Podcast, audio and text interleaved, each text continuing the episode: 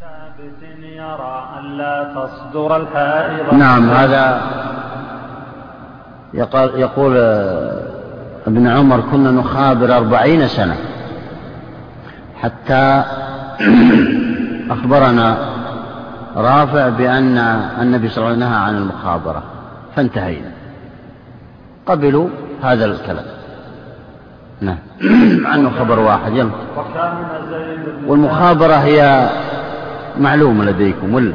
المخابرة هي أن يأتي شخص ويعطي شخصا آخر أرضا له فيزرعها بربعها بربع التمرة أو بنصف التمر أو غير ذلك من الأمور. ولكن طبعا هذا الحديث فيه ما فيه لذلك تصح المزارعة والمساقات بالربع وبالثلث وبغير ذلك. نعم. وتكلم العلماء عن هذه المسألة نعم. وكان زيد بن ثابت يرى أن لا تصدر الحائض حتى تطوف. فقال ابن فقال له ابن عباس سل سل فلانة الأنصارية. هل أمرها النبي صلى الله عليه وسلم بذلك؟ فأخبرت. فرجع زيد يضحك وقال لابن عباس ما أراك إلا قد صدقت. يعني كانوا كان ينكر أن الحائض تذهب بدون طواف الوداع. فأخبروه قالوا هذا ورد عن النبي صلى الله عليه وسلم لبعض زوجاته. فسأل بعض هذه الزوجات فأخبرت فقبل هذا وعمل به. نعم يلا والأخبار في هذا أكثر من أن تحصى واتفق التابعون عليه أيضا وإنما حدث الاختلاف بعدهم. فإن قيل أي نعم هذا يقول بمجموع هذه الأخبار وغير هذه الأخبار ما سبق كله أمثلة بمجموعها أفادنا العلم الحقيقي بأن الصحابة رضوان الله عليهم آه، يقبلون خبر الواحد بدون قراءة وكذلك التابعون فإنهم يقبلون خبر الواحد بدون قراءة ويعملون به. وما حدث هذا الإنكار إلا بعد التابعين. نعم. وإنما حدث الاختلاف بعدهم فإن قيل لعلهم عملوا بأسباب قارنت هذه الأخبار لا بمجردها كما أنهم أخذوا أي نعم هذا اعتراض. يقول أبدا لم يعمل هؤلاء الصحابة بهذه الأخبار بمجردها بل عملوا بها بسبب قرائن قد اقترنت بها. يعني بمعنى أن هناك أشياء دلتهم على صدق دلت أبا بكر على صدق آه، محمد بن مسلمة والمغيرة. في أشياء أخرى غير خبره فلذلك قبل كون الجدة ترث السدس كذلك عمر وغيره مما ورد. فلا لم يقبل الخبر بمجرده فقط. نعم. كما أنهم أخذوا بالعموم وعملوا بصيغة الأمر والنهي ولم يكن ذلك نصا صريحا فيه ما قلنا. أعد العبارة أعد الاعتراض فإن قيل لعلهم عملوا بأسباب قارنت هذه الأخبار لا بمجردها. كما أنهم أخذوا بالعموم وعملوا بصيغة الأمر والنهي ولم يكن ذلك نصا صريحا فيهما. نعم. كلامه هنا أو المعترض استدل بالقياس. فهم يقولون كما أننا لا نعمل بالعام إلا بقرينة تدل على العموم ولا نعمل بالأمر على أنه للوجوب إلا بقرينة تدل عليه أو بالندب إلا بقرينة تدل عليه فكذلك هذه الأخبار لا نعمل بها إلا بقرينة. فكذلك الأخبار لا نعمل بها إلا بقرينة. هنا عندهم قياس. ويبدو لي أن هذا المعترض فيه رائحة الأشاعرة. لأن الأشاعرة فعلا لا يعملون ترى بالأوامر ولا النواهي ولا العموم ولا المطلقات في الكتاب والسنة إلا بقرين تدل على ترجيح أحد المعنيين. نعم. قلنا قد صرحوا بأن العمل بالأخبار لقول عمر رضي الله عنه لولا هذا لقضينا بغيره. ورجع الصحابة. نعم. الجواب عن ذلك يقول المجيب هنا أن الصحابة رضوان الله عليهم عملوا بهذه الأخبار بمجردها بدون قرائن. والدليل على ذلك ما قاله عمر. لولا هذا لقضينا بغيره. وأبو بكر رضي الله عنه نشهد الناس. فشهد محمد بن مسلمة والمغيرة بهذا بأن الجدة ترث السدس. فقبل. ما ما أو لا يوجد أو لم يروى لنا.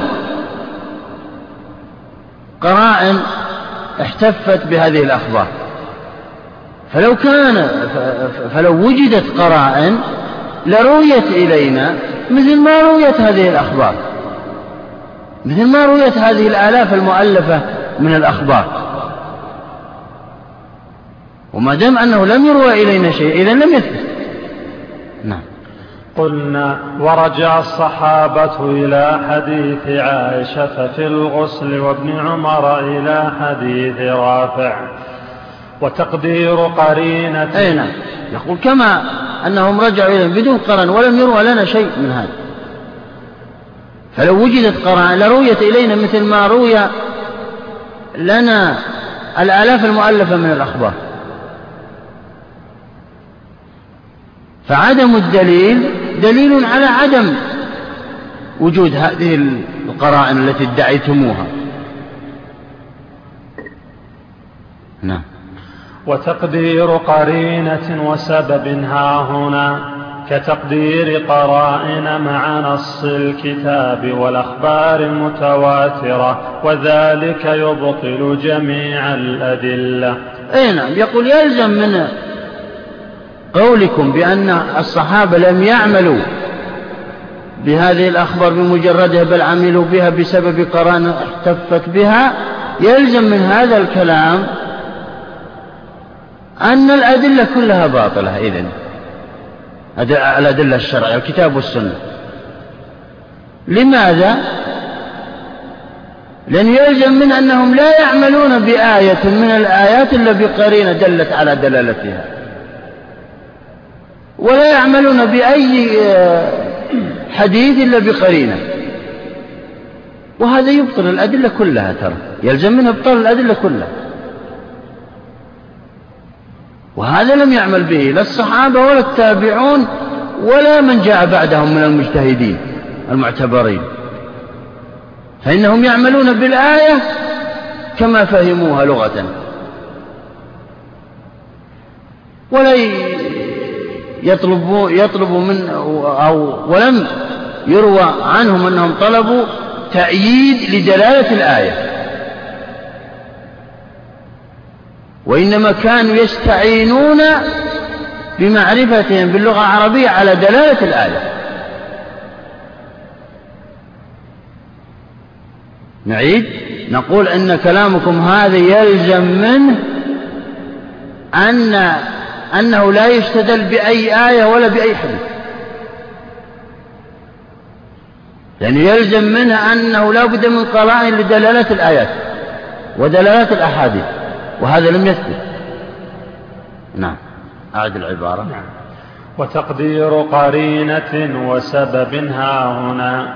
كتقدير قرائن مع نص الكتاب والأخبار المتواترة وذلك يبطل جميع الأدلة. وأما العموم وصيغة الأمر والنهي فإنها ثابتة يجب الأخذ بها. ولها دلالة ظاهرة تعبدنا بالعمل تعبدنا بالعمل بمقتضاها. نعم. وأما كلامكم ودليلكم في هذا القياس فالقياس باطل لأننا نخالفكم في هذا أصلا. فالعموم له صيغة اعتبرت في اللغة العربية له صيغ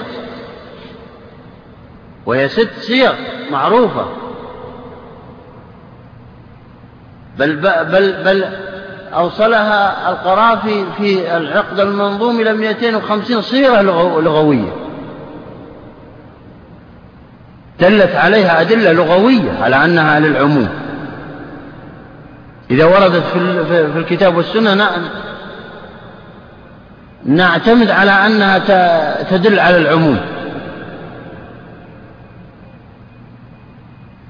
وهي كل اسم قد دخلت عليه ال الاستغراقية. سواء كان جمعا أو مفردا أو مثنى. وكل منكر أضيف إلى معرفة. وأدوات الشرط والاستفهام. وكل وجميع وسائر إذا كانت مشتقة من سور المدينة. والضمائر كلها تدل على العموم. هذه ست سياق. المهم أن والجمع المنكر. نعم.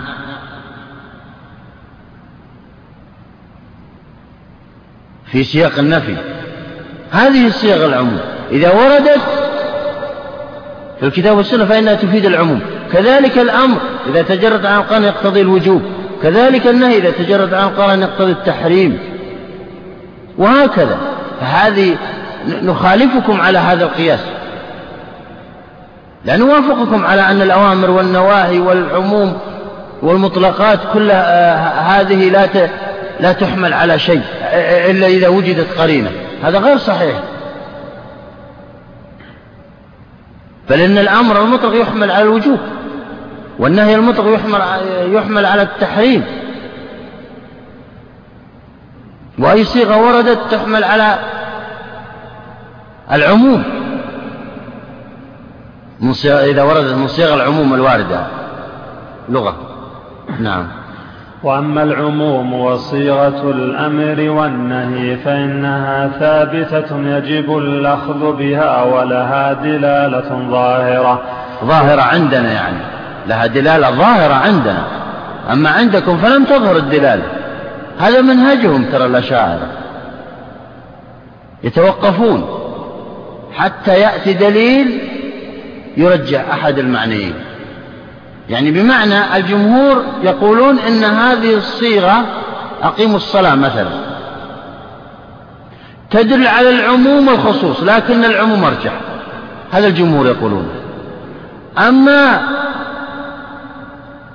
آه، من يتوقف يقول لا. تدل على العموم والخصوص ولا نرجح أحدهما إلا إذا جاء إلا إذا جاء مرجح. نتوقف. وضعوا مثل هذه الألفاظ كالمجمل والمشترك هناك. نعم. ولها دلالة ظاهرة تعب تعب تعبدنا بالعمل بمقتضاها وعمل يعني بمعنى تعبدنا يعني يجب علينا العمل. إذا جاءتنا لفظا من ألفاظ العموم في الكتاب والسنة وستأتي بالتفصيل إن شاء الله يجب أن نعمل على أنها للعموم. لا ننظر إلى الخصوص مع أنه انقدح في الذهن لا ننظر إليه إلا إذا جاءنا دليل مخصص من المخصصات المتصلة أو المنفصلة. فهنا نترك العموم. نعم. وعملهم بها دليل على صحة دلالتها فهي كمسألتنا. نعم. وإنما أنكرها من لا يعتد بخلافه. واعتذروا بأن نعم. وإنما أنكر ذلك من لا يعتد بخلافه من العلماء. باقي كثير؟ بقى سطرهم وننتقل مسألة أخرى. نعم. واعتذروا بأنه لم ينقل عنهم في صيغة الأمر والعموم تصريح. إي نعم. يعني لم ينقل عن الصحابة رضوان الله عليهم تصريح بأنه يعمل بها بمجردها. وعدم النقل هذا يدل على أنهم أنه محتمل أنه عملوا بمجردها ومحتمل أنه عملوا بسبب آه، قرائن. وما دام أن الاحتمال موجود إذا نتوقف. هذا قصدهم من هذا الكلام. نعم. هذا موقف فإن قيل فقد تركوا العمل بأخبار كثيرة. المذهب الآخر. كم باقي؟ من الدليل الثاني؟ آه، بقى طويل. أيه. نتوقف على هذا وصلى الله على نبينا محمد وعلى آله وصحبه أجمعين بسم الله الرحمن الرحيم الحمد لله رب العالمين والصلاة والسلام على أشرف الأنبياء المرسلين وعلى آله وصحبه أجمعين أما بعد فقال ابن قدامة رحمه الله تعالى فإن قيل فقد تركوا العمل أقبل النبي صلى الله عليه وسلم نعم. نعم. بسم الله الحمد لله والصلاة والسلام على رسول الله. لا زلنا في حجية قول أو حجية الواحد.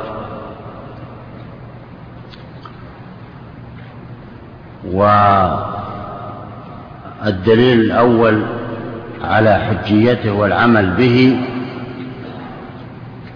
هو إجماع الصحابة رضوان الله عليهم لو قرأ الشيخ الشيخ لو قرأ حتى تكون القراءة يعني. أقول هذا الدليل الأول وهو إجماع الصحابة رضي الله عنهم وهو أنهم كانوا يقبلون خبر الواحد بدون طلب تأكيد له أو دليل آخر. ولم ينكر بعضهم على بعض هذا العمل.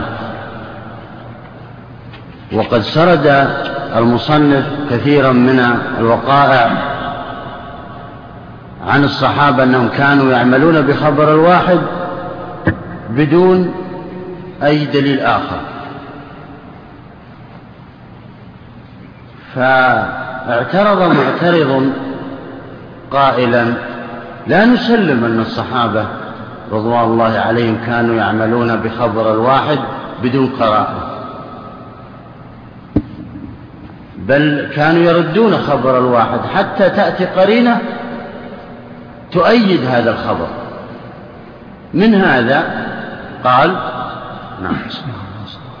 فإن قيل فإن قيل فقد تركوا العمل بأخبار كثيرة فلم يقبل النبي صلى الله عليه وسلم خبر ذي اليدين. أي نعم. قالوا لا نسلم لكم هذه القاعدة من أن الصحابة كانوا يعملون بخبر الواحد وبدون قرائن. فقيل لهم اثبتوا لنا أنهم لا يعملون بهذا. قالوا انظروا نبدأ بالنبي صلى الله عليه وسلم. فقد رد خبر ذي اليدين. لما سلم النبي صلى الله عليه وسلم من ركعتين في الصلاة الرباعية قال له ذو اليدين وكان مشهورا بطول يديه أقصرت الصلاة أم نسيت يا رسول الله؟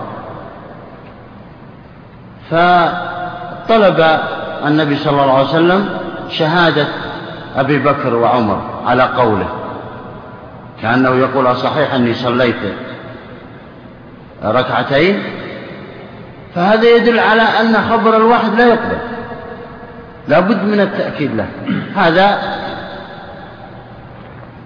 هذه واقعة من الوقائع التي يرويها المخالف وسيأتي إن شاء الله الرد عليها نعم. ولم يقبل أبو لما جاءته الجدة تطلب ميراثها فقال لا أعلم أن لك شيئا في الكتاب وفي السنة. فشهد المغيرة بن شعبة على أن أن النبي صلى الله عليه وسلم قد أعطاها السدس. فطلب معه آخر. فشهد معه محمد بن مسلمة على هذا. فهذا يدل على أن خبر الواحد لا يقبل لا يقبل عند الصحابة.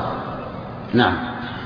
وعمر رضي الله عنه لم يقبل خبر أبي موسى رضي الله عنه في الاستئذان. نعم. جاء أبو موسى الأشعري وطرق الباب على عمر ثلاثا فرجع. فلما فتح الباب عمر رآه راجعا فقال لماذا رجعت؟ فقال لأني سمعت النبي صلى الله عليه وسلم يقول من استأذن ثلاثا فلم يؤذن له فليرجع. فقال عمر لا تبرح هذا المكان حتى تأتي بأحد يشهد معك. فسمع القوم ذلك فقالوا أصغرنا يشهد بذلك. فشهد معه أبو سعيد الخدري على أن هذا الحديث روي عنه فهذا يدل على أنهم لا كانوا لا يقبلون خبر الواحد نعم. ولا ولا خبر فاطمة بنت قيس في السكنى والنفقة. أي نعم. هذه أيضا. فاطمة بنت قيس روت أن النبي صلى الله عليه وسلم أنه لما توف لما طلقها زوجا زوجها ثلاث لما طلقها زوجها ثلاثا لم يجعل لها النبي صلى الله عليه وسلم لا سكنى ولا نفقة. فروت ذلك لعمر. فقال لا ندع كتاب ربنا وسنة نبينا من أجل قول امرأة امرأة آه لا ندري أنسيت أم ذكرت. فلم يقبل خبره. وقد سبق سبقت هذه الحادثة. نعم. وعلي رضي الله عنه كان لا يقبل حتى يستحلف. إيه نعم مر هذا وأنه كان إذا روي له الخبر لا يقبله حتى يستحلف الراوي. ويقول له احلف يمينا على أنك سمعته من النبي صلى الله عليه وسلم. ثم قال وحدثني أبو بكر وصدق أبو بكر. لا يستحلف. فهذا يدل على أن خبر الواحد معروف لديهم أنه لا يصح لا يقبل على أول وهلة بل لا بد من التأكيد. نعم. هذا لا زلنا في اعتراض المعترض على قول الجمهور. نعم. ورد علي رضي الله عنه خبر معقل بن سنان للأشجعي في بروع بنت واشق. نعم هذه قضية آه، حدثت في العراق. جاءت امرأة لابن مسعود أو جاء رجل لابن مسعود وسأله أن امرأة منا قد آه، عقد عليها زوجها وفوضت أمر تقدير مهرها إلى إليه فما الدخول؟ فهل لها الميراث وعليها العدة ولها المهر؟ فقال ابن مسعود نعم لها المهر. ومهر مثيلاتها. وعليها العدة ولها الميراث. فقال معقل بن سنان الأشجعي أشهد أن قضاءك هذا وافق قضاء الرسول صلى الله عليه وسلم في آه، امرأة من جماعتنا وهي بروع بنت واشق الأشجعية ففرح ابن مسعود وسبق هذا. فحدثت حادثة مثلها. فاستفتي علي رضي الله عنه فقال أنا في مثل هذه المسألة فقال علي أنا أرى أن لا مهر لها وعليها العدة ولها الميراث. فقال معقل بن سنان الأشجعي وكان قد طلب العلم على كبر وكان يروي وكان من الإعراب اشتغل في أول عمره بالرعي وغير ذلك. فقال لكن النبي صلى الله عليه وسلم قد قضى بأن لها مهر مثلاتها. قضى في بروع بنت واشق الأشجعية من جماعتنا. فقال علي رضي الله عنه أنا لا أقبل شهادة الأعراب فهنا يدل على أن خبر الواحد لا لا يقبل عند الصحابة أو عند بعض الصحابة. يعني كأن المعترض يقول إن قولكم إجماع الصحابة هناك غير صحيح. فبعضهم قبل خبر الواحد وبعضهم لم يقبل وهذه حوادث ووقائع تدل أنهم لم يقبلوها على علاتها فلا بد من الشهادة مع خبر الواحد نعم. ورد ابن عمر خبر أبي هريرة في أن من صلى في في أن من صلى على الميت فله قيراط نعم. هذا كذلك من الحوادث. رده ولم يقبل. نعم يمشي نعم يمشي. وردت عائشة رضي الله عنها خبر ابن عمر في تعذيب الميت ببكاء أهله عليه. نعم ردته لأن العقل يمنع كأنها تأولت وسيأتينا الجواب عن ذلك. كأن عائشة رضي الله عنها قد تأولت. وقد كيف يبكي الأهل ويعذب الميت؟ هذا لا يصح. هذا لا يصح. طبعا فسر العلماء ذلك على التضايق أن الميت يتضايق. والتضايق أو مجرد الضيق والمشقة على الميت هو تعذيب له.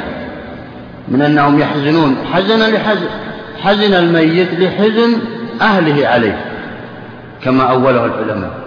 ولكن عائشة ردت هذا الخبر. نعم. قلنا الجواب نعم.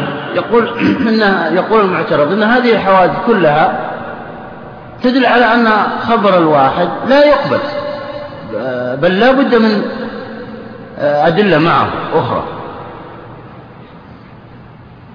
وليس صحيحا قولكم إن إن إجماع الصحابة قد وقع أنهم كانوا يقبلون خبر الواحد. قلنا الجواب من وجهين. أحدهما أن هذا حجة عليهم فإنهم قد قبلوا هذه الأخبار التي توقفوا عنها التي توقفوا عنها بموافقة غير الراوي له ولم يبلغ بذلك رتبة التواتر. ولا خرج عن رتبة الآحاد إلى رتبة التواتر. نعم هذا الجواب الأول عما سبق. يقولون آه، عندنا جوابان على ما ذكرتموه من الوقائع التي آه، نقلتم أن بعض الصحابة لم يقبلوا خبر الواحد. الجواب الأول أن الصحابة رضوان الله عليهم الذين نقلتم عنهم بأنهم لم يقبلوا خبر الواحد هم في الحقيقة قبلوا خبر الواحد. هذا حجة عليكم لأن هؤلاء لما طلبوا زيادة آه، شاهدين على الخبر طلبوا زيادة واحد آخر على المخبر.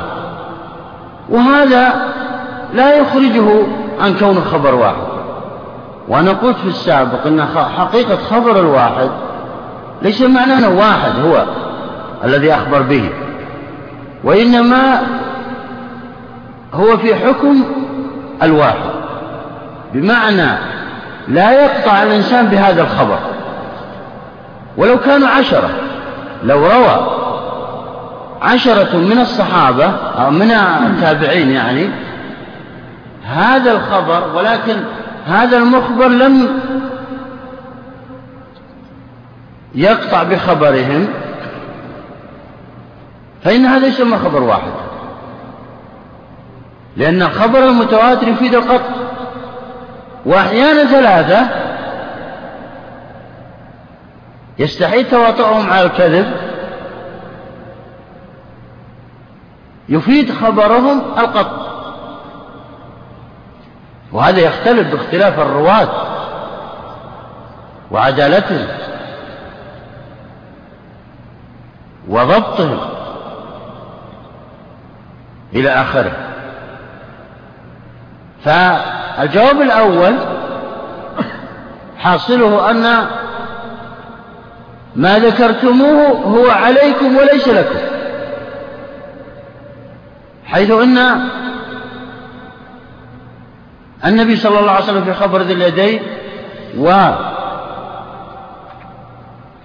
أبو بكر في خبر إرث الجدة وعمر رضي الله عنه في الاستئذان وغيره.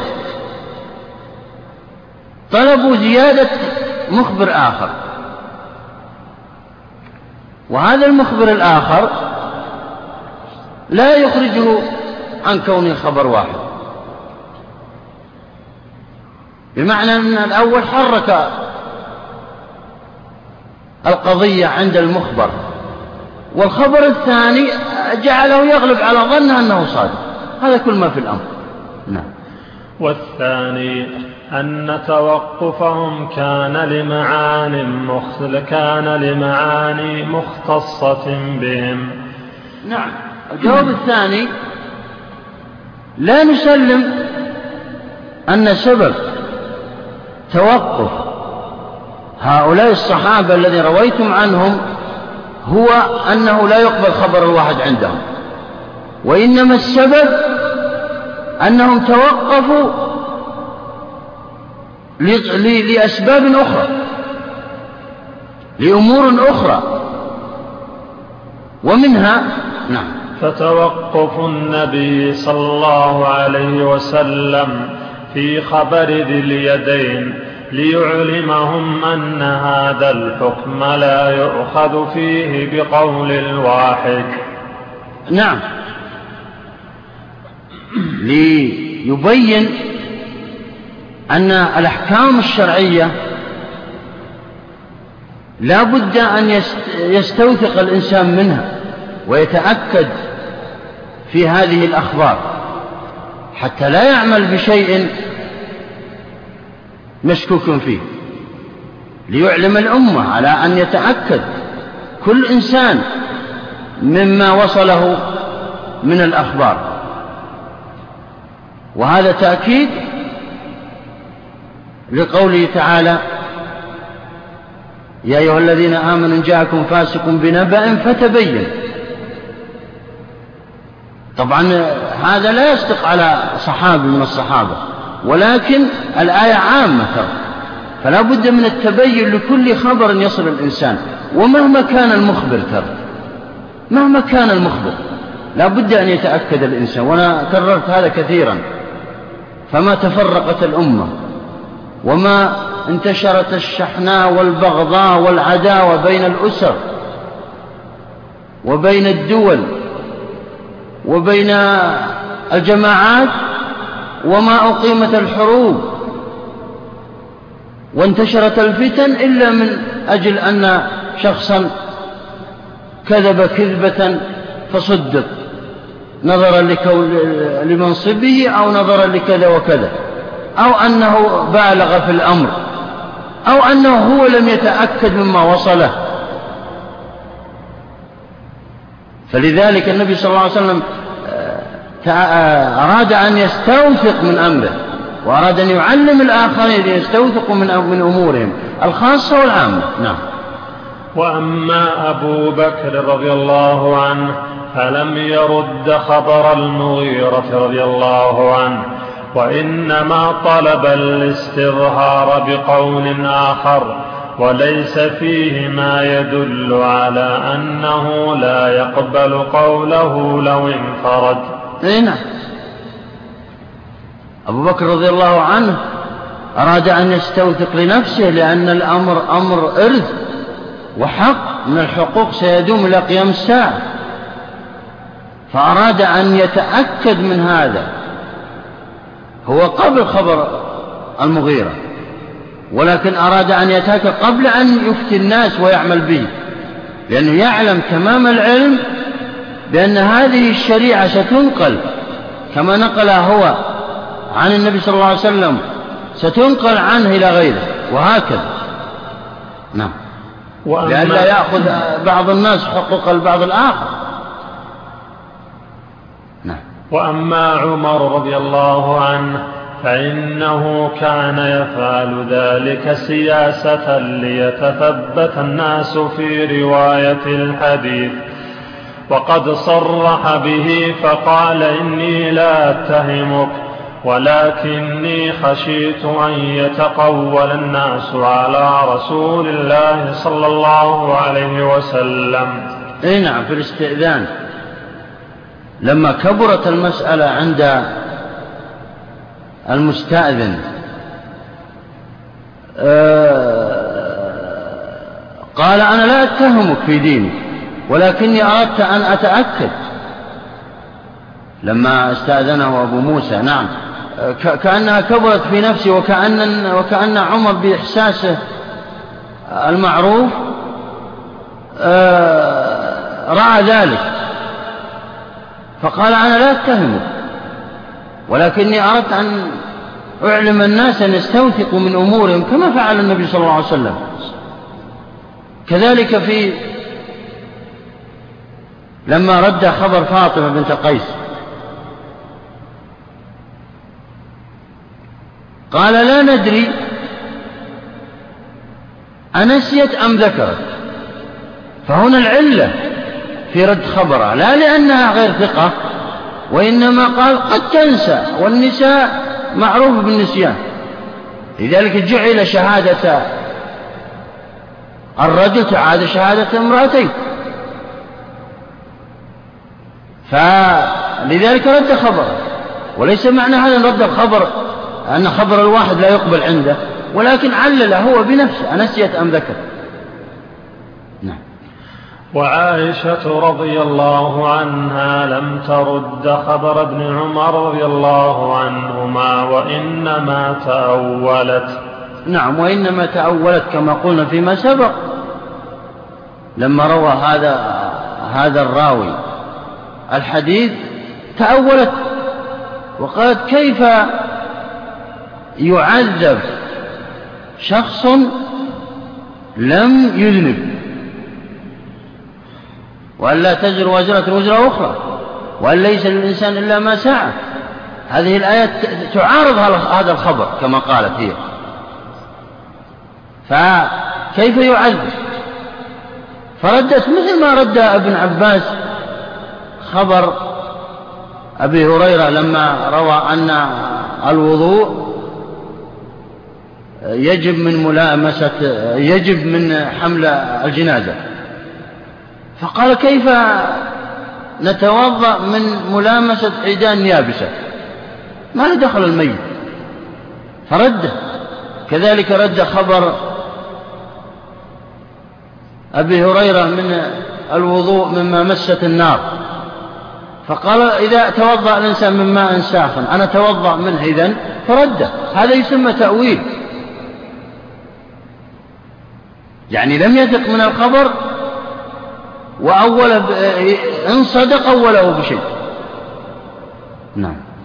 الدليل الثاني ما تواتر من إنفاذ نعم الدليل الثاني من الأدلة على أن خبر الواحد حجة ويقبل ويعمل به.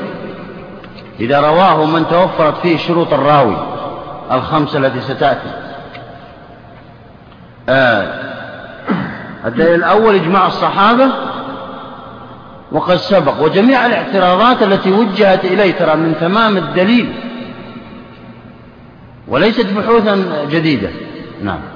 لأن المستدل لا بد أن يدافع عن دليله وإلا ما أصبح مستدل أبدا ترى. وهذه قاعدة في البحوث. لا بد أن تدافع عن دليلك وأن تجيب عن أي اعتراض ومناقشة له وإلا ما صح الدليل. نعم. إلا على أساس الكتب المختصرة هذه يبين في المقدمة أنها مختصرة. وإلا إن صنف إنسان كتابا وسكت فلا بد أن يدافع عن أدلته. وإلا ما أصبح مستدلا. نعم.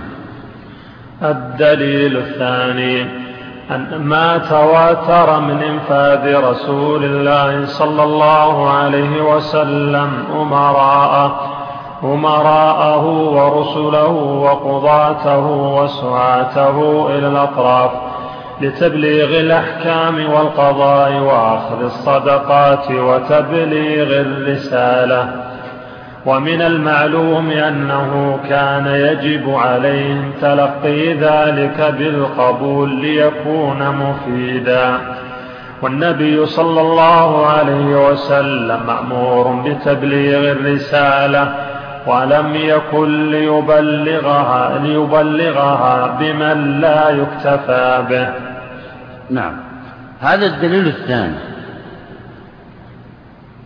وهو أقوى ترى من الأول. وإن كان زعم هناك الإجماع. حيث أنه روي عن النبي صلى الله عليه وسلم أنه إذا نزلت آيات جديدة أو قال أحاديث وأحكام جديدة يبعث السعاة ويبعث الرواة أفرادا أفرادا إلى الجماعات والقبائل المسلمة التي أسلمت وذهبت إلى ديارها. فكان يرسل أحد الصحابة الواحد من الصحابة ليبلغ هذه القبيلة فيأتي هذه القبيلة ويجمع جميع جميع المكلفين فيها. ويقوم عليهم خطيبا. ويقول ويخبرهم بالآيات النازلة. ويضعها في موضعها من القرآن التي سبق لهم يعني. وكذلك يخبرهم بالأحاديث. ويعلمهم بالناسخ والمنسوخ. ويكرر ذلك لهم. ويقبل ويقبل جميع المكلفين من هذه القبيلة هذه الأخبار ويعملون به. ولو لم يقبلوا ويعملوا بذلك لما كان لي إرسال النبي صلى الله عليه وسلم لهؤلاء الآحاد فائدة ترى. لكنهم يقبلون ويعملون. قد يسأل سائل ويقول لماذا يرسل هؤلاء الآحاد لأن النبي صلى الله عليه وسلم مبعوث إلى الناس كافة. ولا يمكنه مشافهة جميع الخلق بهذه الرسالة. ولا إرسال الجماعة التي تبلغ التواتر لأن الصحابة كانوا قلة. فلذلك اضطر إلى إرسال الأحد منهم.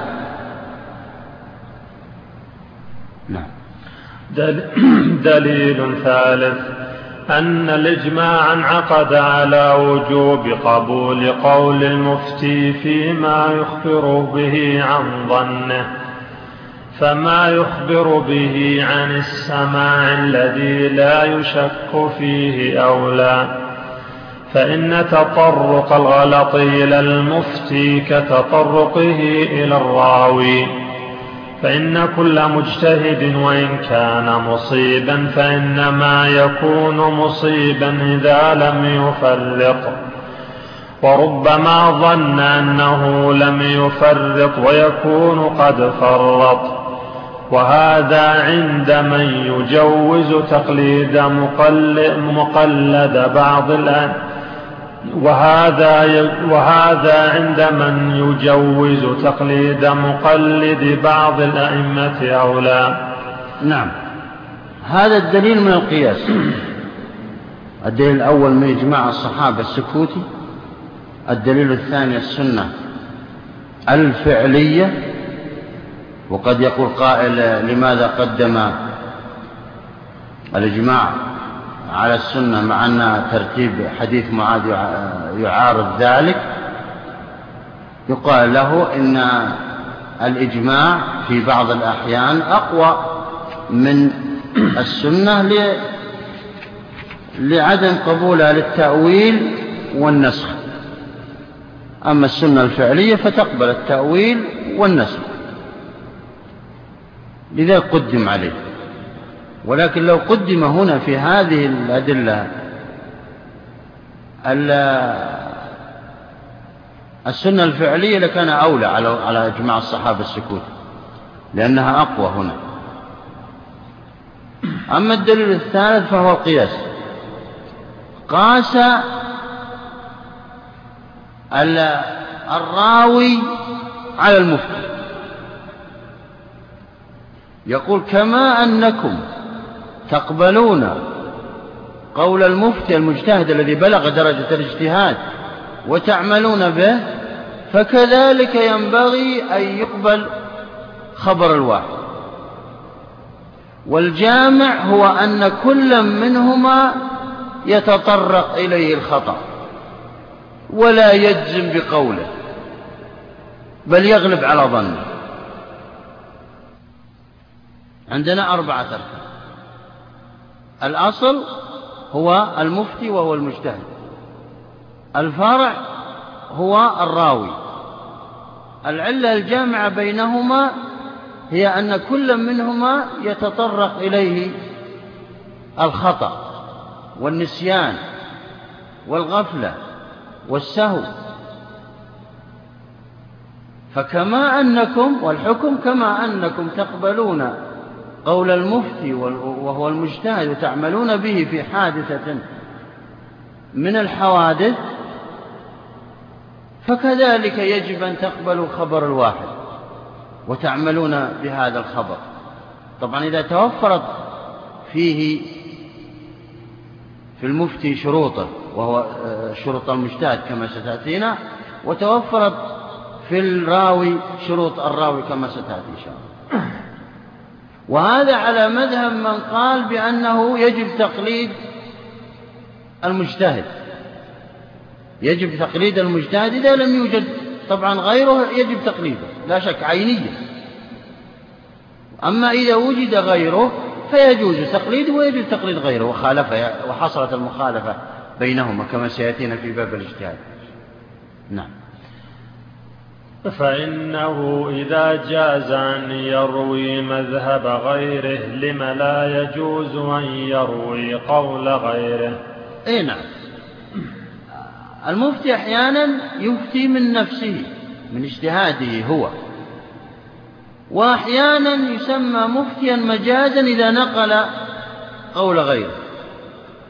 هو لا يسمى مجتهدا وإنما يسمى يسمى مجتهد في الفتوى هذا وهو أن ينقل مذهب مالك أو أحمد أو الشافعي أو آه، أبا حنيفة أو غيره من الأئمة الذين اجتهدوا في هذه المسألة سئل عنها فإذا نقل قولهم فإن المستفتي وهو العامي آه، يجب قبول قول قوله.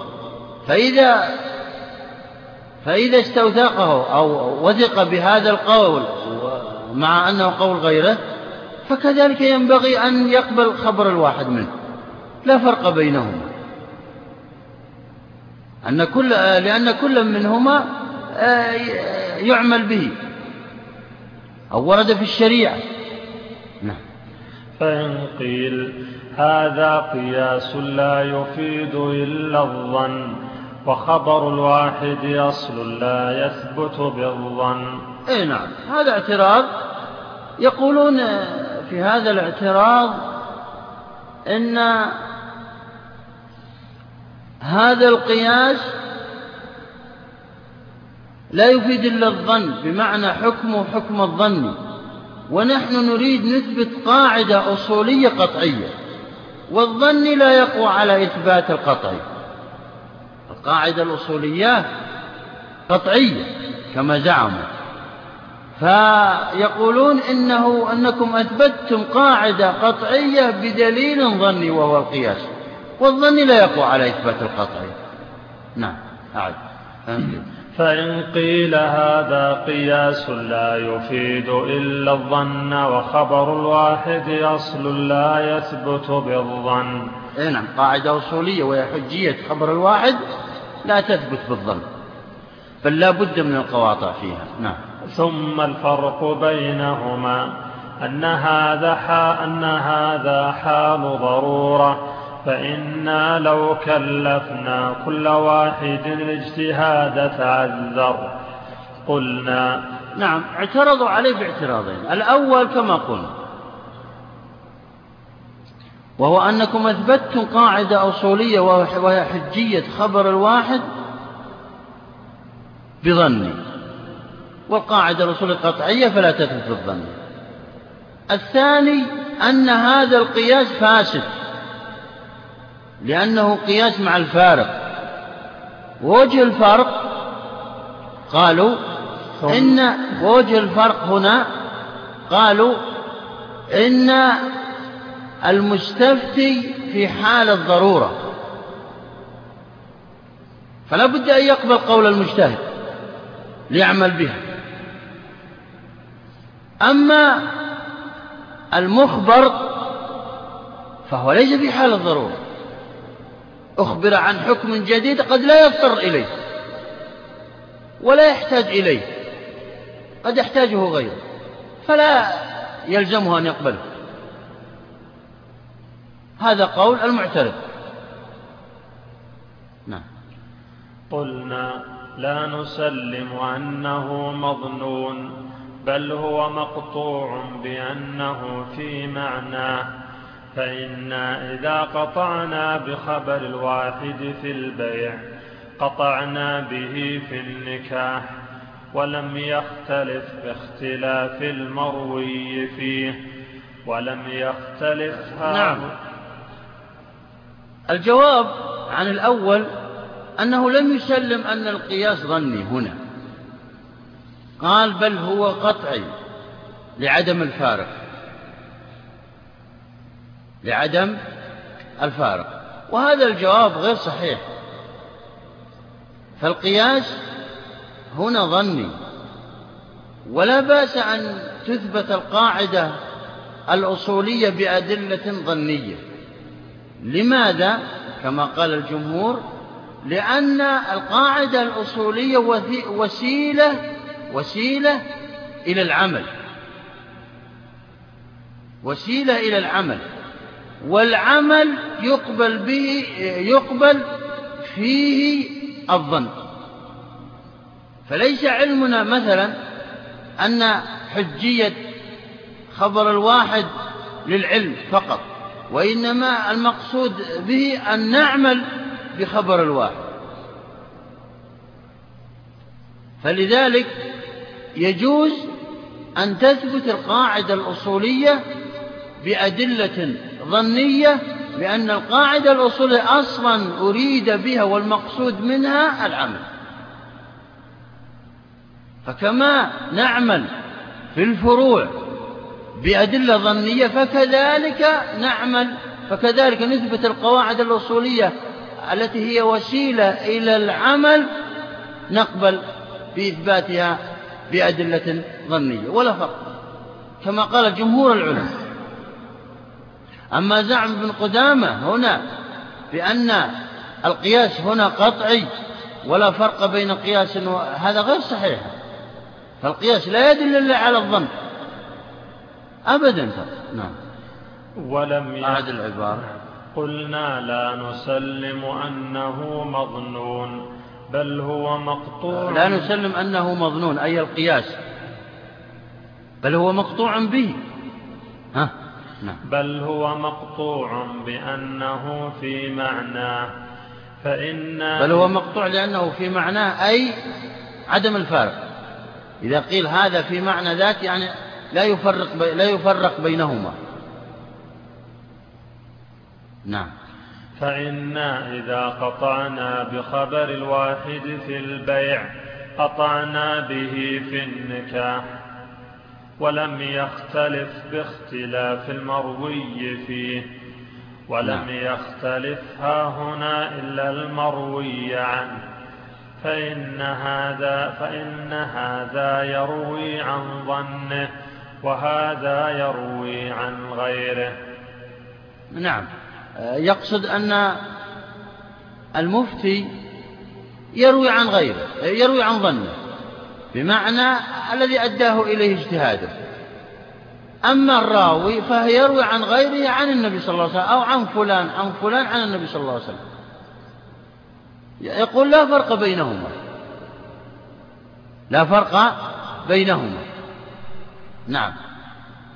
هو هو هو في القياس يوجد فرق بين المقاس والمقاس عليه. ابن قدامة هنا يزعم أنه لا فرق بين المقاس والمقاس عليه. ولكن هنا يوجد فرق. وإلا لما كان الفرع مقاسا على الأصل. لكن هذا الفرق هذا الفرق آه، يسير. لذلك ألحق وتسهل في إلحاق هذا الفرع بالأصل. مثل قولنا مثلا زيد كالأسد. هل صحيح أن شجاعة زيد هي عين شجاعة الأسد؟ هذا غير صحيح.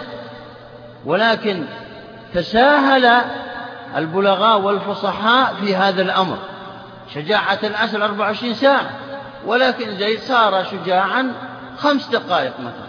ومع ذلك تسوهل في هذا الأمر وألحق زيد بالأسد مجازا. كذلك القياس ترى يفعل به نفس الطريقة وهو أن النبيذ ليس هو عين الخمر إنما هو فيه نوع إسكار يشابه إسكار الخمر. فألحق وتسهل في ذلك لذلك تجدون تجدون إثم قاله الفقهاء إثم من شرب النبيذ ليس مثل إثم من شرب الخمر يوجد فرق بينهما لأن ذاك لأن من شرب الخمر خالف قطعيا وذاك وهذا من شرب النبي خالف ظنيا ففرق بينهما. كذلك عند القضاة وعند المنفذين للأحكام ضرب من شرب النبيذ ثمانين جلدة ليس هو بعين أو عين ضرب من شرب الخمر. للفرق الفرق بينهما ومع ذلك تسوهل في ذلك. وليس المخبر أو الراوي هو عين المفتي يفترقان ولا ولا حتى بينهما أي شيء من جميع الوجوه وإنما في وجه واحد فقط هو إخبار بهذا الحكم.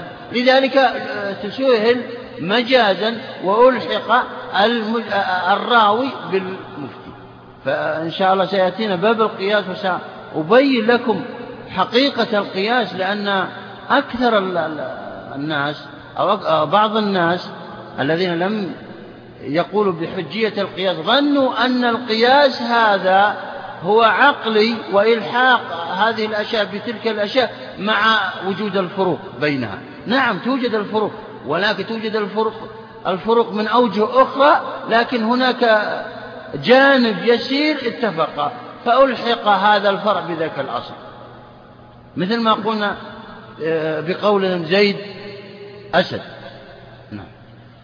وقولي وقولهم إنه يفضي لا تعذر الأحكام ليس كذلك. فإن العامي يرجع إلى البراءة الأصلية واستصحاب الحال كما قلتم في المجتهد إذا لم يجد قاطعا أين نعم. يقولون لو لم نعمل بخبر الواحد لأدى ذلك إلى تعذر الأحكام عن الحوادث. يقول هذا المجيب إن هذا لا نسلمه لأن الإنسان إذا لم يجد دليلا من آية أو خبر في هذا في حكم حادثته فإنه يعمل بالاستصحاب يعمل بالبراءة الأصلية يستصحب أصله. وهو أن كل عالم وكل مجتهد له أصل معروف. هل أصله في الأشياء الإباحة؟ أم أصله في الأشياء الحظر والتحريم؟ أم يتوقف؟ اختلف العلماء على ثلاثة أقوال وهذا الاستصحاب من أهم المهمات في الشريعة. الإنسان إذا تعارض عنده خبران الآن وتساقط كل واحد في قوة الآخر يتساقطان لا يعمل بهما أبدا. ثم يرجع البراءة الأصلية يرجع إلى أصله الأول فيعمل به. إذا كان أصله في الأشياء الإباحة عمل بها حتى يأتي محرم. وإذا, جاء وإذا كان أصله الحظر آه، امتنع عنه حتى يأتي المبيع. وهكذا. فصل. وذهب الجبائي إلى أن خبر الواحد إنما يقبل. إذا رواه عن النبي صلى الله عليه وسلم اثنان ثم يرويه عن كل واحد منهم اثنان إلى أن يصير في زماننا إلى حد إلى حد يتعذر معه إثبات حديث أصلا وقاسه على الشهادة. أي نعم. هذا الجبائي إذا أطلق فهو أبو علي الأب. وابنه أبو هاشم لا يسمى الجبائي وإنما يطلق عليه هذا الاسم أبو هاشم. فالجبائي هذا يشترط شرطا آه، زائدا على شرط الجمهور في خبر الواحد وهو أن يرويه أن يرويه اثنان عن النبي صلى الله عليه وسلم ويروي عن الاثنين اثنان أيضا. ثم يروي عن هؤلاء اثنان حتى يصل إلى المخبر. هذا طبعا رأيه. ودليله القياس قال قياسا على الشهادة. فالشهادة الآن لا بد أن يشهد اثنان. فإذا شهد على الشهادة يشترط أن يشهد اثنان. هذا معروف عند وهذا معروف متفق عليه. لا بد من اثنين. إذا شهد على الشهادة. إذا لم يوجد الشاهدان فلا بد من شاهدين يشهدان على أن زيد وعمر قد شهد بأن لفلان هذه الأرض مثلا. وهكذا حتى تصل إلى القاضي الحاكم في هذه المسألة. فقاس الجباء هنا الرواية على الشهادة. نعم. هذا دليل. وهذا باطل بما ذكرنا من الدليل على قبول خبر الواحد ولا يصح قياسه على الشهادة. نعم هذا باطل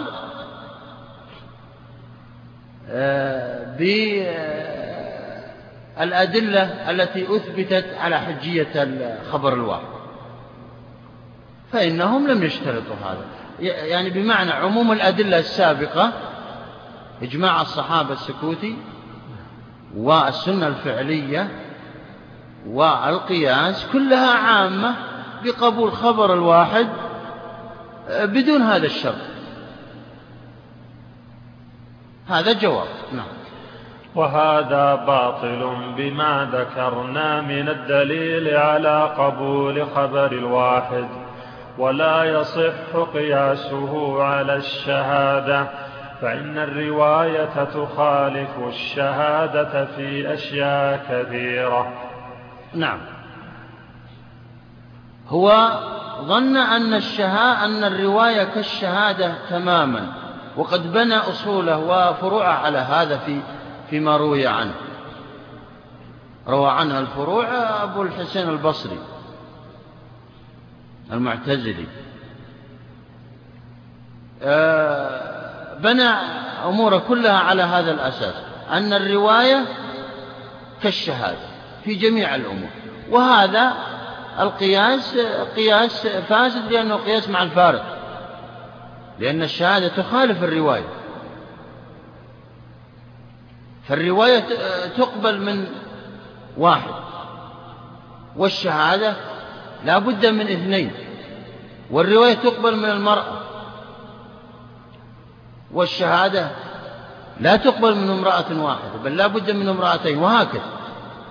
فرق العلماء بينهم فروقا ستأتينا إن شاء الله بالتفصيل. نعم.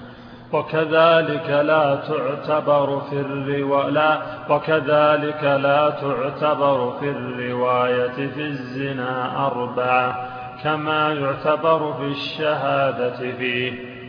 نعم. هذا الجواب كأنه نقض عليه.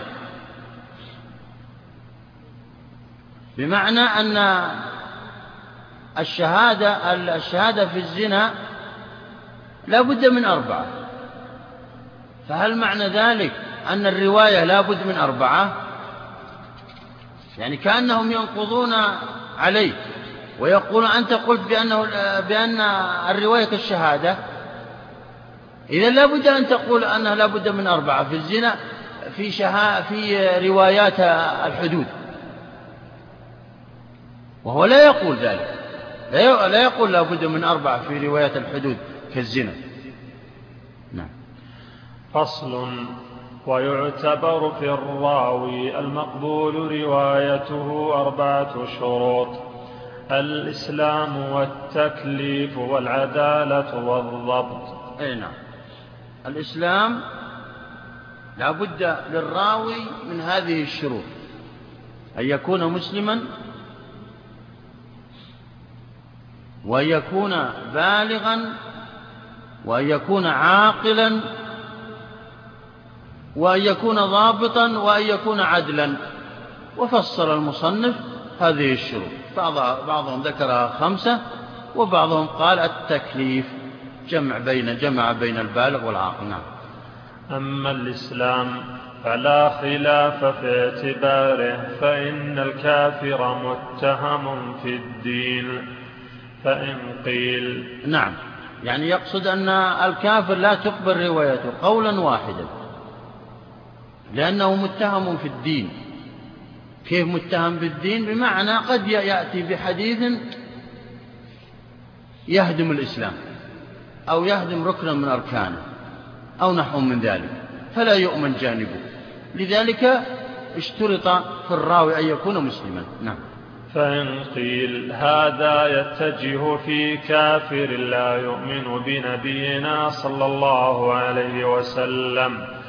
إذ لا يليق بالسياسة تحكيمه في دين لا يعتقد تعظيمه. نعم. يقولون إن أننا نسلم معكم بأن الكافر وهو اليهودي والنصراني والمجوس وعبدة الأوثان وغيرهم ممن لم يسلم نتفق معكم بأنه لا تقبل روايته. قولا واحدا. لأنه لا يمكن أن يأتي بحديث فيه عز للإسلام والمسلمين مع أنه يحتقره بكفره به. نعم. أما الكافر المتأول لكن ال ال ال الخلاف أو لكننا يقول المعترض لكننا نتوقف في الكافر المتأول. يعني بمعنى أنه تأول بعض التأويلات فكفره غيره. هو لا يدعي بأنه كافر هو بنفسه وإنما هو يعتبر نفسه من أهل السنة والجماعة. آه، ولكن كفاه غيره. فهل هذا يدخل هل تقبل روايته؟ نعم. هذا المتأول نعم. أما الكافر المتأول فإنه معظم للدين ممتنع من المعصية. غير عالم أنه كافر فلم لا تقبل روايته. نعم. يقول هذا الذي ابتدع بدعة مثلا في العقيدة ويتكلمون عن العقيدة لا يتكلمون عن الفروع الفقهية لأن من خالف في الفروع الفقهية لا يكفر ولا يفسق حتى. إنما يتكلمون عن العقيدة الذي كفر بسبب قوله في, عقيقة في عقيدته شيئا قد كفر به. يعني بمعنى أنه هو لا يعلم أنه كافر هو يظن بأنه من أهل السنة والجماعة وأولى من الذين كفروا. هل هذا تقبل روايته؟ مع أنه معظم للدين.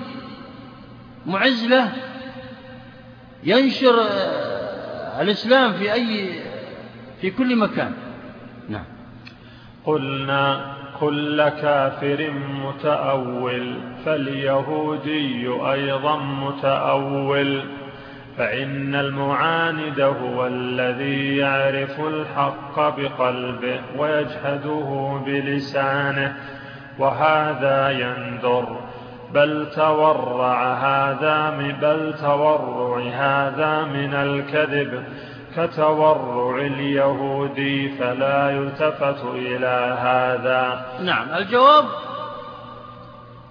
أن هذا المتأول لا تقبل روايته. لماذا؟ قياسا على الكافر اليهودي أو النصراني والجامع أن كل منهما قد تأول. فاليهودي قد تأول. تأول يعني بآيات وردت في التوراة والإنجيل.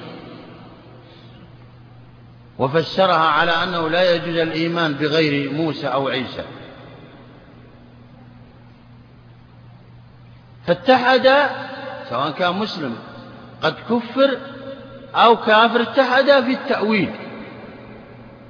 إذن لا تقبل رواية الكافر سواء كان مسلما حكم عليه بالكفر وهو لا يدري أو هو كافر أصلا كاليهود والنصراني. لا تقبل روايته. نعم.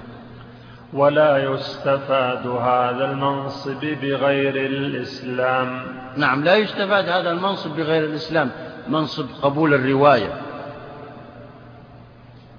لا بد من الإسلام فيه لئلا يضع حديثا أو يأتي بشيء يعز دينه ويهدم الإسلام بسببه. نعم. وقال أبو الخطاب في الكافر والفاسق المتأولين إن كان داعية فلا يقبل خبره فإنه لا يؤمن أن يضع حديثا نعم. أبو الخطاب يقول في الكافر المتأول طبعا والفاسق المتأول يعني بمعنى أنه كفر هو مسلم يصلي ويقوم بالأركان لكنه كفر ببدعة فعلها أو يفعلها. كذلك الفاسق فسق ببدعة فعلها. يقول أبو الخطاب فيه تفصيل. إن كان يدعو لبدعته فهذا لا تقبل روايتهما سواء كان كافرا أو فاسقا. أما إذا كان. إذا كان يدعو لبدعته فلا تقبل روايته أما إذا كان لا يدعو لبدعته التي كفر بسببها أو فسق بسببها فإنه تقبل روايته. نعم أعد. قال وقال أبو الخطاب في الكافر والفاسق المتأولين إن كان داعية فلا يقبل خبره فإنه لا يؤمن أن يضع حديثا على موافقة هواه. وإن لم يكن داعية فكلام أحمد رحمه الله. أي نعم. يقول الكافر المتأول والفاسق المتأول إذا كان داعيا لما يعمل به وبدعته فهذا لا تقبل روايته كما قال هنا لأنه لا يؤمن جانبه أن يأتي بشيء يعز من بدعته وينشرها ويشهرها وغير ذلك. فما دام أننا لا نأمن جانبه فإنه لا تقبل روايته. أما إن كان غير داعيا. أما إذا كان غير داع لبدعته فإنه روي عن الإمام أحمد أنه تقبل فقال وإن لم يكن داعية فكلام أحمد رحمه الله يحتمل الأمرين القبول وعدمه فإنه قد قال احتمل الحديث من المرجئة. وقال يكتب عن القدري إذا لم يكن داعية. نعم. فهنا روى عن الإمام أحمد أنه أن الإمام أحمد تردد في الأمر هل يقبل أو لا يقبل؟ ولكن ما استفاده أبو الخطاب من كلام الإمام أحمد غير صحيح. فالإمام أحمد كان يقبل من المرجع الحديث مع أنهم كفروه أو فسقوه. فلذلك هناك رواية للإمام أحمد أنه يقبل تقبل رواية الكافر والفاسق المتأولين تقبل. واستعظم الرواية عن سعد العوفي وقال هو جهمي امتحن فأجاب. هذا هذا الجانب الآخر. بمعنى استعظم الرواية. يعني بما جعلها عظيمة أن تقبل رواية سعيد العوفي المشهور المعروف. فهذه رواية أخرى على أنه لا يقبل. ولكن ليس في الكلام صراحة بأنه لا يقبل إنما استعظم فقط. نعم. واختار أبو الخطاب قبول رواية الفاسق المتأول لما ذكرناه أي نعم. آه، اختار أبو الخطاب بأن الكافر المتأول الذي كفر بسبب بدعته لا تقبل روايته سواء داعيا سواء كان داعيا إلى بدعته أو لم يكن. أما الفاسق فإنه فيه تفصيل. إن كان داعيا إلى بدعته فإنه لا يقبل. وإن لم يكن داعيا فإنه تقبل. هذا كلام آه، أبو الخطاب الحنبلي تلميذ أبي يعلى. نعم. وأن توهم الكذب منه كتوهمه من العدل لتعظيمه المعصية وامتناعه منها وهو مذهب الشافعي. قال لما ذكرناه أي أنه يؤمن جانبه يعني غير الداعي إلى بدعته يؤمن جانبه ألا يكذب أو ألا يأتي بحديث آه، يجاري هواه وينشر ما ابتدع به.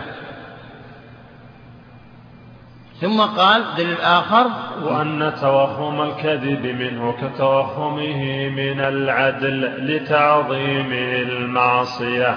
أي نعم يقول إن إنه لا مانع من قبول رواية الفاسق المتأول إن كان غير داعية لبدعته لا مانع من ذلك لأنه يعظم الإسلام ويمتنع عن المعصية ولا يدري ولا يعلم أن غيره قد فسق بهذه البدعة أو يعلم ولكن عنده دليل مؤول. كما الآن يفسقون مثلا بحلق اللحى ويفسقون بجر الثوب ويفسقون بالدخان ويفسقون بغير ذلك. هو هذا المتأول هم قضاة هناك وأئمة في بلدانهم يحلقون اللحى ويفعلون كذا لكنهم متأولون. بمعنى صرفوا النواهي عن هذا بأنها للكراهة بدليل بدليل. يقول لا فرق بينه وبين العدل لأن كل منهما قد يحدث له النسيان والغفلة وغير ذلك والخطأ فكما أنكم تقبلوا رواية العدل فكذا يقبل رواية خبر الفاسق أو رواية الفاسق المتأول. لا فرق بينهما لأنه هو, لأنه هو لا يعلم أنه فاسق وإنما تأول فقط. نعم. وأن توهم الكذب منه كتوهمه من العدل لتعظيمه المعصية. وامتناعه منها وهو مذهب الشافعي. نعم. وال... الإمام الشافعي آه، أبو الخطاب أخذ بمذهب الشافعي. ولاحظوا ترى الفاسق المتأول وليس الفاسق مطلقا. والفاسق المتأول هو الذي أول الأدلة وحرفها بأدلة أخرى أقوى منه.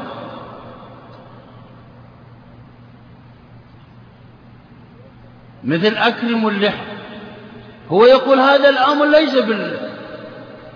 للوجوب وإنما هو للند. بدليل آخر. وهكذا هذا يسمى متأول. الآن مثلا زكاة الحلي. الجمهور يقولون بأنها, بأنها لا تجب زكاة الحلي. أول الأدلة والحنفية وبعض العلماء قالوا تجب. أول أيضا. وهكذا. نعم. ولذلك كان السلف يروي بعضهم عن بعض مع اختلافهم في المذهب والأهواء. نعم هذا دليل على أجمع السلف رضوان الله عليهم بأنهم كانوا يروون الأحاديث بعضهم عن بعض. ولا ولم ينكر بعضهم على البعض الآخر بأنه فاسق وبأنه كذا وكذا. نعم. والثاني التكليف. طبعا الرأي في هذا أنه لا يجوز. لا تقبل رواية الفاسق ولا الكافر سواء كان متأولين أو غير متأولين. مهما كان ومهما يكون لأن لأنك لا تعلم حقيقة الأمر. أحيانا يظهر الإنسان أنه لا ينشر بدعته وهو في الحقيقة ينشرها. وأحيانا آه، يظهر بأنه ينشرها وهو غير وهو ليس ليس كذلك. فنظرا لخفاء الأمر واحتياطا للدين وعدم الحاجة إلى روايتهم آه قال كثير من العلماء بأن رواية الفاسق والكافر المتأول لا تقبل. سدا للذرائع وجلبا للمصالح ودفعا للمفاسد.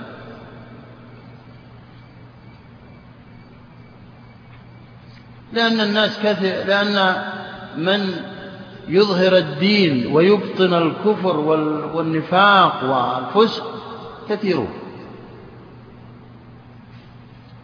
نعم.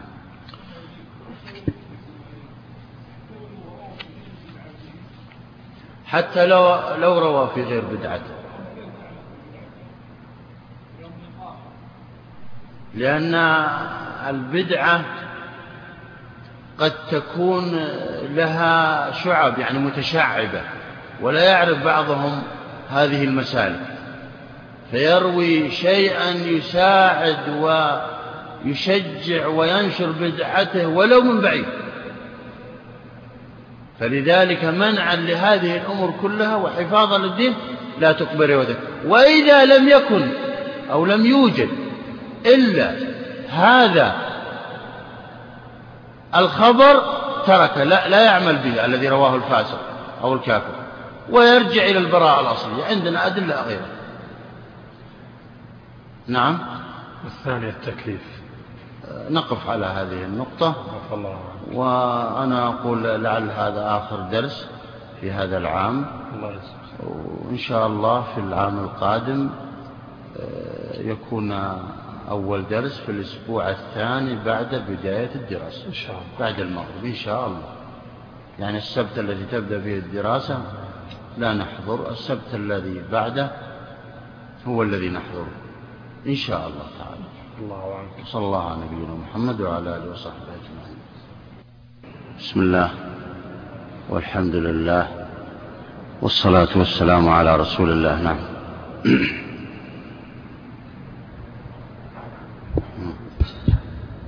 نعم.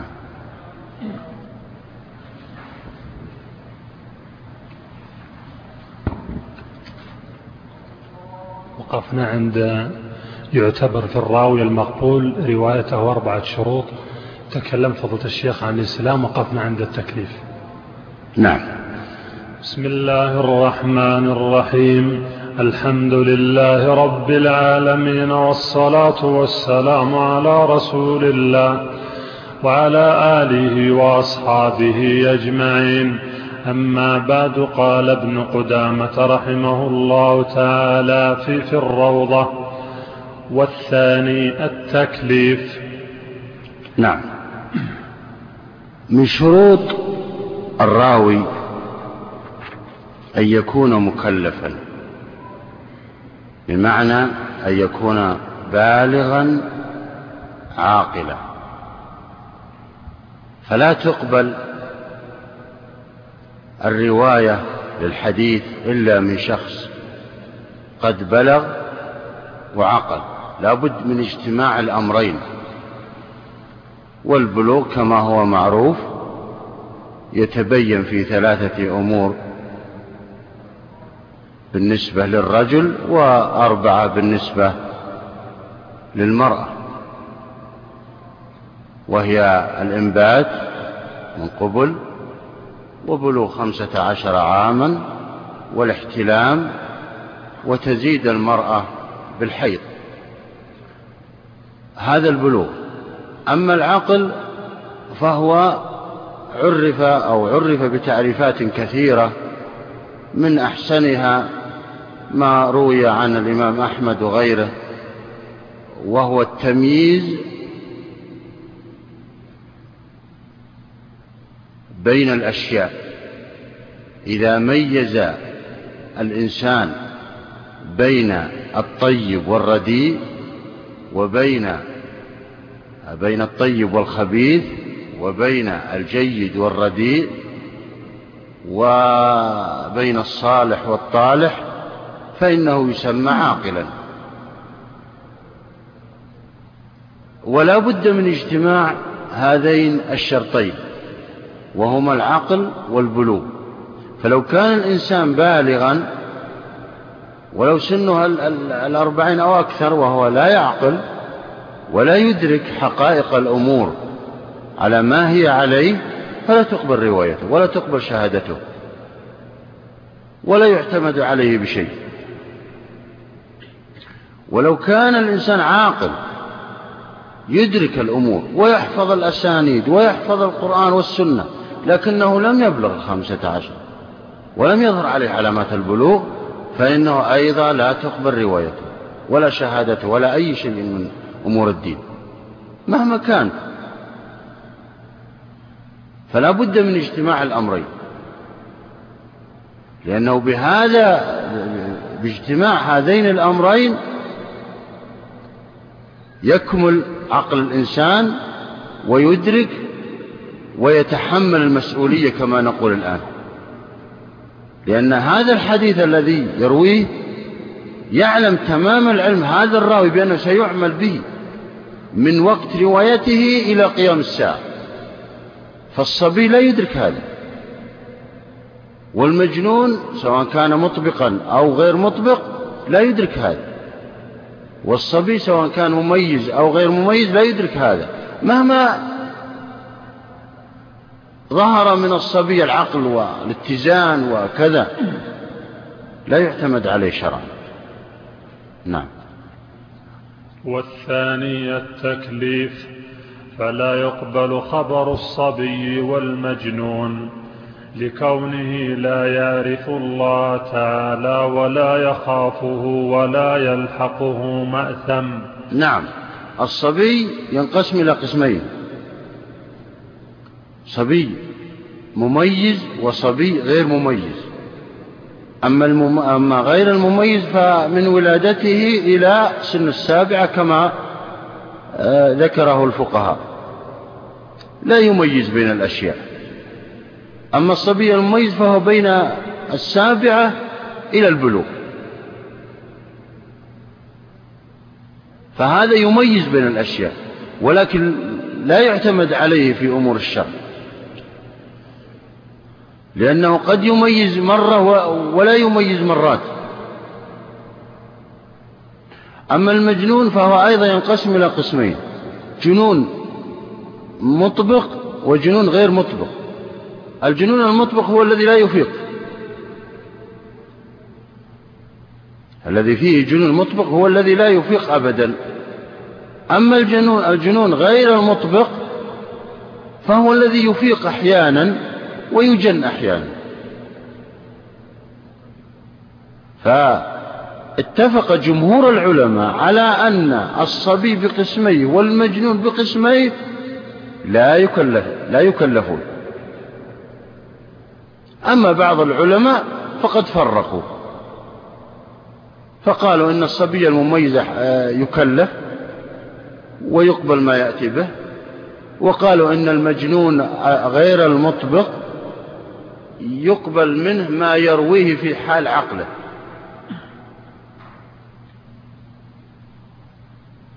ولكن رأي الجمهور هو الصواب لأن لا نعلم متى جن ومتى أفاق والصبي كذلك لا نعلم متى ميز ومتى لم يميز ولصعوبة إدراك هذا الأمر والفرق والحد بين هذه الأمور آه، جعلنا نحكم بأنه لا يقبل لا تقبل رواية الصبي ولا المجنون في قسميهما. استدل العلماء على عدم على على عدم أو أنه لا يجوز قبول رواية الصبي والمجنون بالقياس. وهو, وهو من وجهين القياس هذا. الوجه الأول قال لأنه لكونه لا يعرف الله تعالى ولا يخافه ولا يلحق